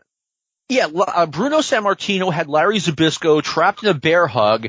You know, that that was it. If Bruno had you in the bear hug, you're in trouble and he just let Larry go. And I was like, Bruno, you have never killed anyone with a bear hug. Larry knows how to submit. You know, what you're doing intentionally or not, you're embarrassing him. Like I, if I'm Larry Zbyszko, I am a whole lot less embarrassed just submitting to a bear hug than I am having the guy let me go. I mean, I, I just can't blame him. Well, we did hear in these interviews before, Bruno did say he wasn't going to try to you know, you, he didn't say I'm not going to use a finishing hold, but he said he wasn't going to try to, you know, defeat him or hurt him. Uh, he basically said this is what's going to happen in the match. So I guess he was consistent at least.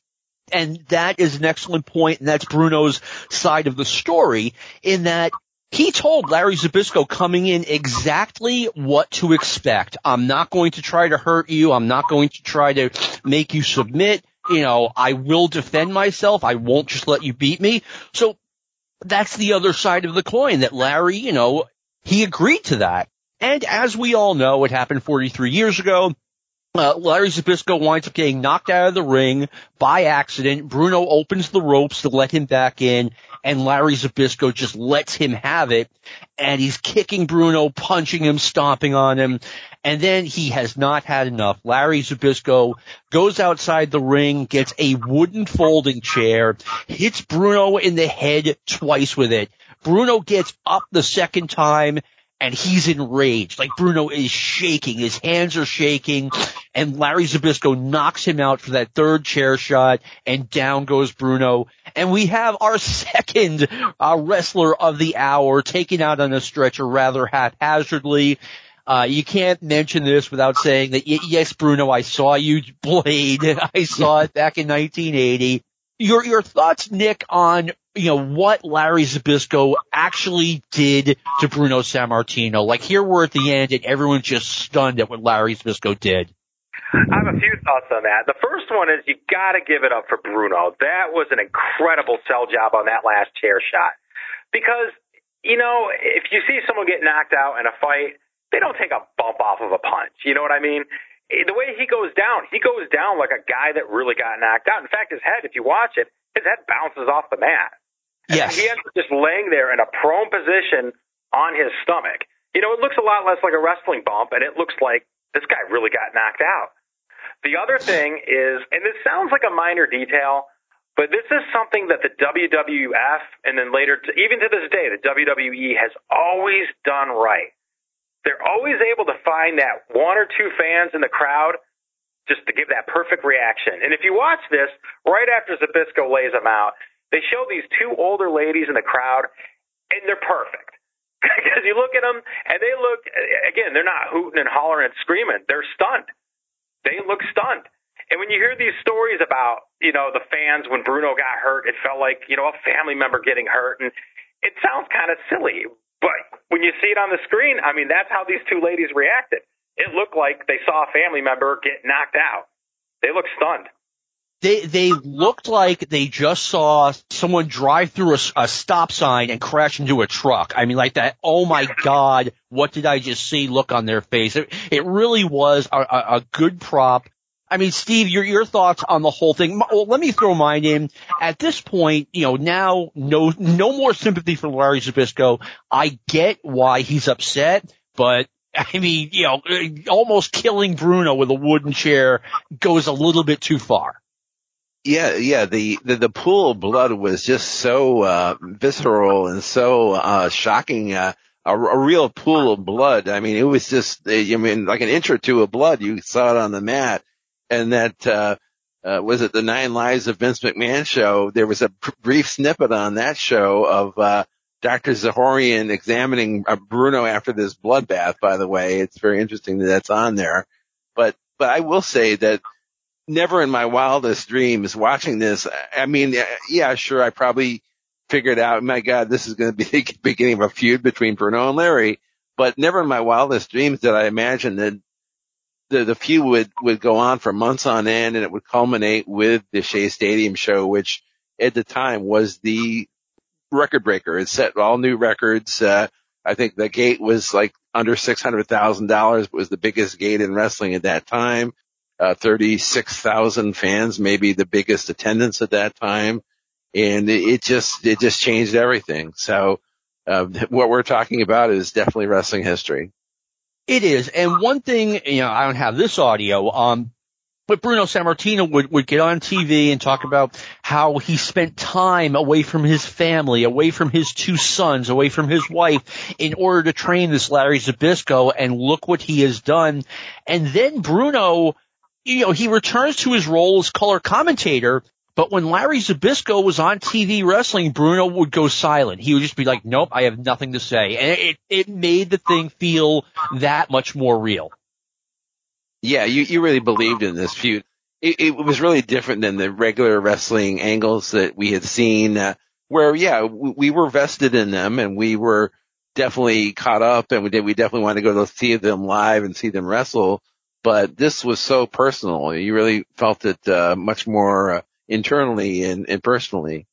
I, I completely agree. So we have after that we have more matches, incredibly. And but now, okay, so the next match, Tony Atlas against Johnny Rodz, and now I see why we have that next match because we have that that visual of the referees cleaning up that pool of blood with white towels and you see the towels are soaked with Bruno Sammartino's blood. I mean, it was, it was quite the visual. Uh, Nick, any thoughts from you? Yes, it, it, I'm glad you mentioned that because when I'm first watching this through, I watched this a few times in, in preparation for this, but when I'm watching the whole show through, I'm watching this and this is strange. Why is this in the middle of the show? Shouldn't this be at the end? Because again, that's what I'm used to, you know, and I think if this angle were done nowadays, that's how they would do it. It would be a, a cliffhanger at the end of the show. What's going to happen next week? But here's the thing. This is a much, much better way of doing it because like you said, not only do you have that visual of them cleaning the pool of blood up out from the corner of the ring, you also get to see the audience. They're kind of just shocked for the rest of the show. And the next two matches, I mean, anything that happens in the ring is more or less irrelevant but you get the crowd reaction to it.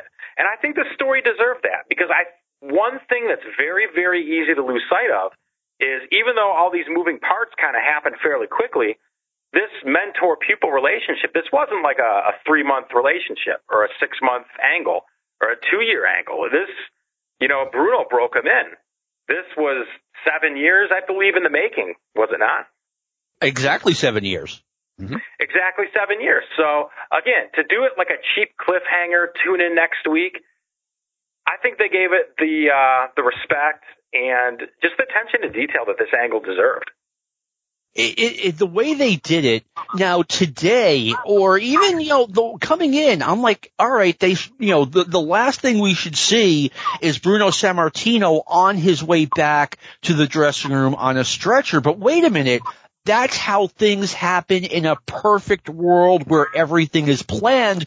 The way they did it made it seem unplanned. Like no one knew this was going to happen, and we've got two more matches uh, to go. Steve, what, what are your thoughts? Yeah, when uh, when Bruno was carried off and Tony Altimore was one of the referees that sloppily carried him off on the stretcher, I think you you get to see a little bit of Monsoon on the sidelines, uh, standing there because he was directing the TV at the time. It was so uh, so in the moment and so shocking. I mean, like Nick said, I mean, you're, you're just watching this, these other matches, the Bobby Duncum squash match, the Tony Atlas squash match, and you're watching the fans who are all numb. And, uh, you just, you're just wondering, like, where do we go from here? I mean, you've just seen an assassination attempt. You know, where, where do we go from here? Uh, yeah, and you know, like you said, a, a hush had fallen over the crowd for the last two matches. And, you know, it, it, just made the whole, the, the gravity of the whole thing sink in. Now, getting off the Bruno Zbyszko thing for a minute, Tony Atlas, Steve, is, is custom made for the World Wrestling Federation. A big bodybuilder with a lot of charisma. Maybe not much in the ring, but he's got his strong points. Yeah, I mean, the one thing that was great about the old WWF, uh, with the extra W I mean, they always had great stars from all over the world and different cultures and, uh, you know, they, they weren't afraid to push black wrestlers. I mean, Bobo Brazil had been a huge star, which is, is really forgotten now. He was a huge star for the WWF back in the 60s and through parts of the 70s. Now, Bobo was pretty much almost retired by now. He would come back for little sporadic runs, but Tony Atlas was really going to be his replacement, you know, a star for the people to root for and had a phenomenal body and he wasn't wasn't really a great wrestler, but he definitely had the look for the WWF, uh, where bodies and just uh, larger than life personas were were were definitely looked upon in uh, a very positive nature. Yeah, Bobo Brazil had been gone since the beginning, or at least off TV, since the beginning of 1977, and we had no uh, baby faces as persons of color who got pushed in the WWF. Yeah, Ernie Ladd came back in 78, but he's a bad guy, and that's something that I, I just looked at at the time being like, okay, you know, there are uh, black people in every other sport except WWF wrestling. But uh, any thoughts, Nick, on the the Tony Atlas versus Johnny Rodz match itself, or any thoughts on either competitor? You know, I just think Johnny Rodz was going about this thing all wrong, you know, because if you watch that match back, half of his offense is him kicking and stomping Tony Atlas in the head, you know, and I don't know, I've seen Tony Atlas, Tony Atlas put out some videos that suggest to me, I think Johnny Rodz may have just been threatening him with a good time there. Here's the other thing I'll say, and this is going to sound kind of silly, but I remember as a kid, you know, my my family they tend to not be wrestling fans, and all I heard was fake. The stuff's phony, scripted. But in my mind, I thought, you know, I, I'm going to make my own decision on this. So I would kind of watch this stuff a little bit analytically. And of all things, the thing that kind of got me as a kid, now I was probably eight or nine, to realize, hey, this stuff is scripted, were the headbutts because I, I watched a lot of boxing with my dad. And if you ever watch a fight where someone just takes an accidental headbutt, I mean, that thing just opens a huge gash on the eye and they stop the fight half the time. So when you see that and then you see these guys doing these diving, jumping, falling, flopping headbutts and it doesn't leave a scratch, for whatever reason, that of all things was what told me, okay, I think this is uh, scripted. All that said, never made a difference to me no, same here. I mean, you know, if you're if you're a wrestling fan, especially from that era, to, you get it. To see, you know, you just understand, and you're you're either drawn to it or you're not. Bobby Duncum against Steve King. We talked a little bit about Steve King earlier. Uh, Bobby Duncum is still in the middle of a big push in the WWF. He had already gotten two matches at Madison Square Garden against Bob Backlund at the end of 1979, but he is still main eventing in Boston, in Philadelphia, in Baltimore, etc. against Bob Backlund. I felt like this match this was one too many matches. This match should have been on earlier in the card, and we should have just gone home after Tony Atlas and Johnny Rodz. I mean, the the air has been sucked out of the building. But Steve, any any thoughts on on Bobby Duncum? Well, Bobby Duncum had made his name in the Federation back in '74. He had this is really they called it in the wrestling magazines bloodbath at the Garden match at MSG against Bruno, and Bruno defeated him in the rematch. And Bruno has said in, in the years subsequent that, uh, Bobby Duncum was probably his, maybe one of his most underrated opponents. He, they, really, they really liked wrestling with each other. And he became a real AWA mainstay, teaming up with Blackjack Lanza a lot. So he had a really uh, strong career. I know in the Backlund book, Backlund said that, uh, Bobby Duncum's knees were really, uh, failing him at the time, but I think he also said in the book that uh, Bobby Duncum's wife was quite ill around this time and it wasn't like he could just quit wrestling. He needed to make the big income that he was making in New York. So even though he was you know, really maybe not up to speed like he used to be, they were more than happy to give him some main events to make the money that he needed to uh, get through a difficult time. So uh, the McMahons, uh, they definitely, uh, at least in that time, were uh, first class outfit.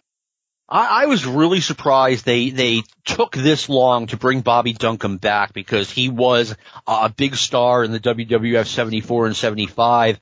But like you said, I mean, what Bruno Sammartino actually said about Bobby Duncum was that Bobby was the best, the best athlete he had ever been in the ring with. I'm like, wait, you know, doing an inventory of some of the guys Bruno has wrestled, uh, both in the United States and Japan, and that, that's a hell of a compliment, man. But I saw Bobby Duncum in 1987. He was wrestling in Indy in New Jersey, and the poor guy could barely move. So we, we know his, his knee issues have really kicked in here. Nick, how, how familiar were you with Bobby Duncum coming in, and, and what did you think of him in this match? You know, I wasn't really too familiar with him, but I'm kind of with you. It, it didn't really make too much sense to put this match on at the very end. I think you could have had just one more match for, you know, the, the visual of the blood in the corner and the crowd, you know, kind of just being deflated. I think this was one match too many. That said, I mean, he looks, he wrestles like he looks. He looks like a big, tough, Texan type guy that's just going to squash you. And he kind of wrestles that way. That bulldog he does, that looked pretty legit. But yeah, I just felt like this match, you know, didn't need, need to be here, or it could have maybe been a little bit earlier on the card before the the Bruno Larry. Yeah, Bruno. I mean, you know, I'm thinking about what I said about uh, Duncum. I mean, you know, thinking about the, the guys, you know, Bruno was comparing him to, and then again, Bobby Duncum uh, legit played football at the University of Texas, so you know how good you have to be to do something like that. But yeah, he was, for the most part, he was a one and done challenger against Bob Backlund. Um, I thought his match 12-19-79 against Bob Backlund at, at, Madison Square Garden was terrible. I know some of you might not have been expecting me to say that, but it was, it was a bad match. Just Bob had good matches and Bob had bad matches and that was one of them. All right, we're leaving the February 2nd, 1980 uh, championship wrestling show, but we have one more piece of audio just to kind of wrap things up. And here's what Larry Zbyszko had to say two weeks after he put the chair to Bruno Sammartino. With me at the moment now, ladies and gentlemen, Larry Zbyszko. Hey, Bruno isn't coming, is he? Everybody here wants Bruno. Bruno isn't coming out, is he? All right, look. Larry Zbyszko, you you have absolutely destroyed the faith that so many wrestling fans have placed in you. It seems to me that You've done such an injustice to so many, many fans who really looked up to you. The fans don't know the truth, and I can see where the fans are coming from. I can see where Bruno is coming from. But if everybody looks around when they're screaming, we want Bruno, we don't see Bruno coming, do we? And I'll tell you why we don't see Bruno coming. Because Bruno found out he couldn't embarrass me in this ring. Bruno couldn't use me anymore what do you to mean keep his you? name going. He labeled me. Don't lip off to me. He used me as his protege, and it kept his name alive. We used to train together for years, and unbeknownst to everybody here, he could never beat me when we trained together, and that's why he used this match as an excuse. Oh, wait. Oh, wait. Please don't go away. Let's wait. Look at. All right, now let's talk about the match that you had with Sammartino on television. Yeah, let's talk about it. All right. I challenge Bruno to a scientific wrestling match. Bruno says, Oh my God, am I shocked? He is so shocked he can't believe it. Let me tell you why he's so, shocked. Because Bruno doesn't want to come on TV and let everybody know that he is not the living legend of wrestling, that he never beat Larry Zbyszko in practice, that I've got a name I can carry on for myself better than Bruno Sammartino ever made his damn name.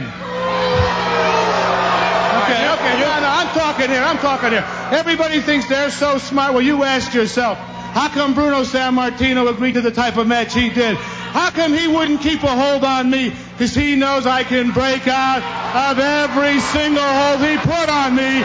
There is not a hold a man can put on me that I can break out of. I can break out of them all.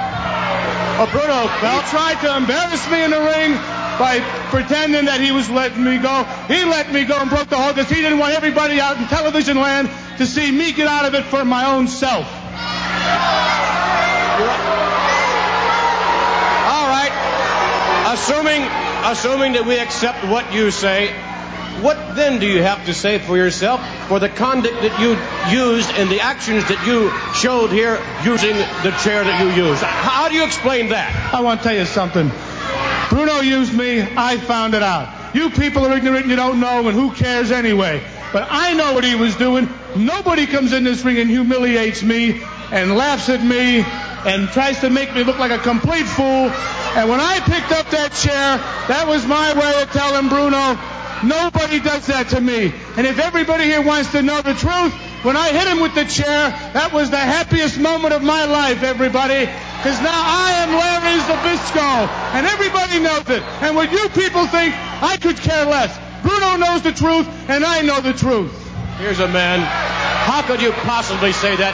Here's a man, by his own words, who loved you like a brother. Yeah, he loves me like a brother, and the next breath he's humiliating me in the ring. You think I couldn't have put Bruno in a hold and let him go like a big joke? I could have done the same thing to him. He's the one that did it to me, and he's the one that asked for it. You people don't know what you're talking about, so why don't you just shut up and let someone in the business tell you what the hell's going on? You appear to be a very uptight wrestler. You obviously do not have the respect of the fans any longer, Larry Zbyszko. I would think that certainly that would be on your mind as well. Yeah, well, you know what? I've learned a long time ago that for the last seven years I ran into the and people screamed and yelled, and I signed, autographed, and kissed their slobbering little babies, and they thought it was great. And to tell you the truth, I really didn't mind. But I came over here for a match with Bruno, and as far as I'm concerned, he let me down, and the people that are all watching wrestling let me down too. And I don't need them, I don't need Bruno, I don't need anybody. So what happens in the future? Hey, in the future, my future is set. I have proved myself on television. They carried Bruno out. He couldn't stop me. He couldn't stop me scientifically. That's why he used this crummy little gimmick match of releasing all the holds like he's just a nice guy. And I'm using. My uh, future is made. Anybody wants to wrestle Larry fine with me. I wrestle scientific all the time. All time. Thank you very much, Larry Zbyszko.